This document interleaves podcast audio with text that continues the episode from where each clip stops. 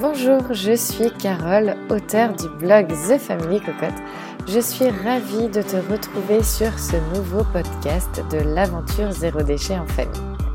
Ensemble, allons plus loin vers le zéro déchet. Prenons conscience et apprenons à passer à l'action, à définir nos envies et nos véritables besoins et aussi, bien sûr, mettre le doigt sur ce qui n'est pas nécessaire. Bien sûr, je t'accompagnerai dans la bonne humeur et tu peux aussi compter sur la communauté des amis cocottes que tu peux rejoindre sur Facebook, YouTube, Instagram et également Pinterest. Aujourd'hui, je vais te partager avec toi un article que j'ai écrit il y a quelque temps et ces lignes me sont venues lorsque j'étais toute jeune maman, que Malo était dans mes bras et que je me trouvais face à la mer. Je vais te conter une histoire. C'est une histoire dans un futur pas si lointain. Une histoire que nos enfants pourront peut-être connaître dans un monde réel si nous restons dans une inactivité du point de vue de la protection de l'être humain, de la protection de l'environnement, de la protection de notre futur. Maman, c'est quoi un poisson? Cela s'est passé il y a maintenant plusieurs décennies. Mais tu sais, ce n'est pas si loin quelques décennies. Ça représente aussi la vie d'un homme. Petite, je pouvais me baigner, plonger et jouer dans l'océan. Le monde était si différent la Terre était surnommée la planète bleue.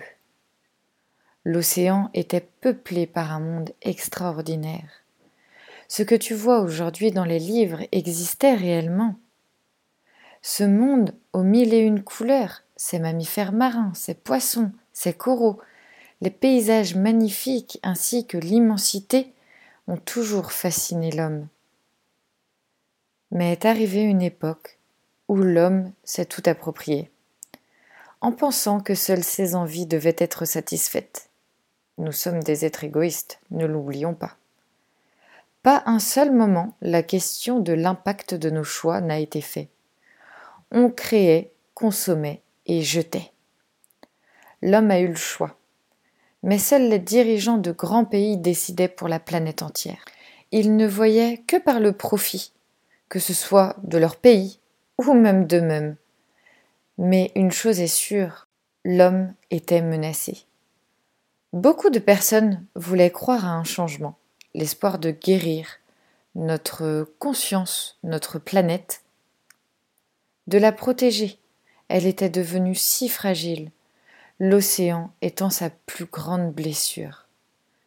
Car vois-tu, ce que l'homme ne voit pas, pour lui, ne peut exister ce grand bleu est devenu une énorme poubelle. Les déchets jetés au plus profond de celui-ci. À l'apogée de cette décharge à taille surhumaine, des continents de déchets se sont formés. Peu à peu, l'océan décida de ne plus le garder pour lui.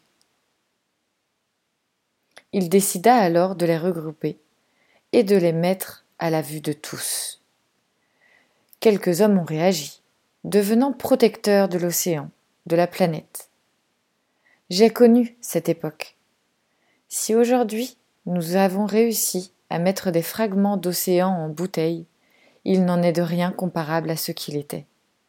J'aimerais te dire que je n'y suis pour rien, que cette nature si bienveillante envers nous, nous ne l'avons pas détruite.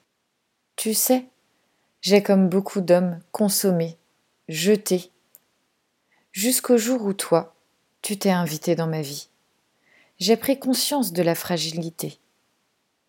La tienne, la mienne, celle des hommes, de notre environnement, de notre planète et de notre océan. Beaucoup encore à ce jour n'ont pas eu cette prise de conscience. Je pense souvent que c'est sûrement dû à une peur. Mais est-ce que finalement notre plus grande force serait de vaincre nos peurs? Et ces peurs ne seraient-elles pas liées à une peur de voir la fragilité de ce qui nous entoure, à voir la fragilité de nos propres vies.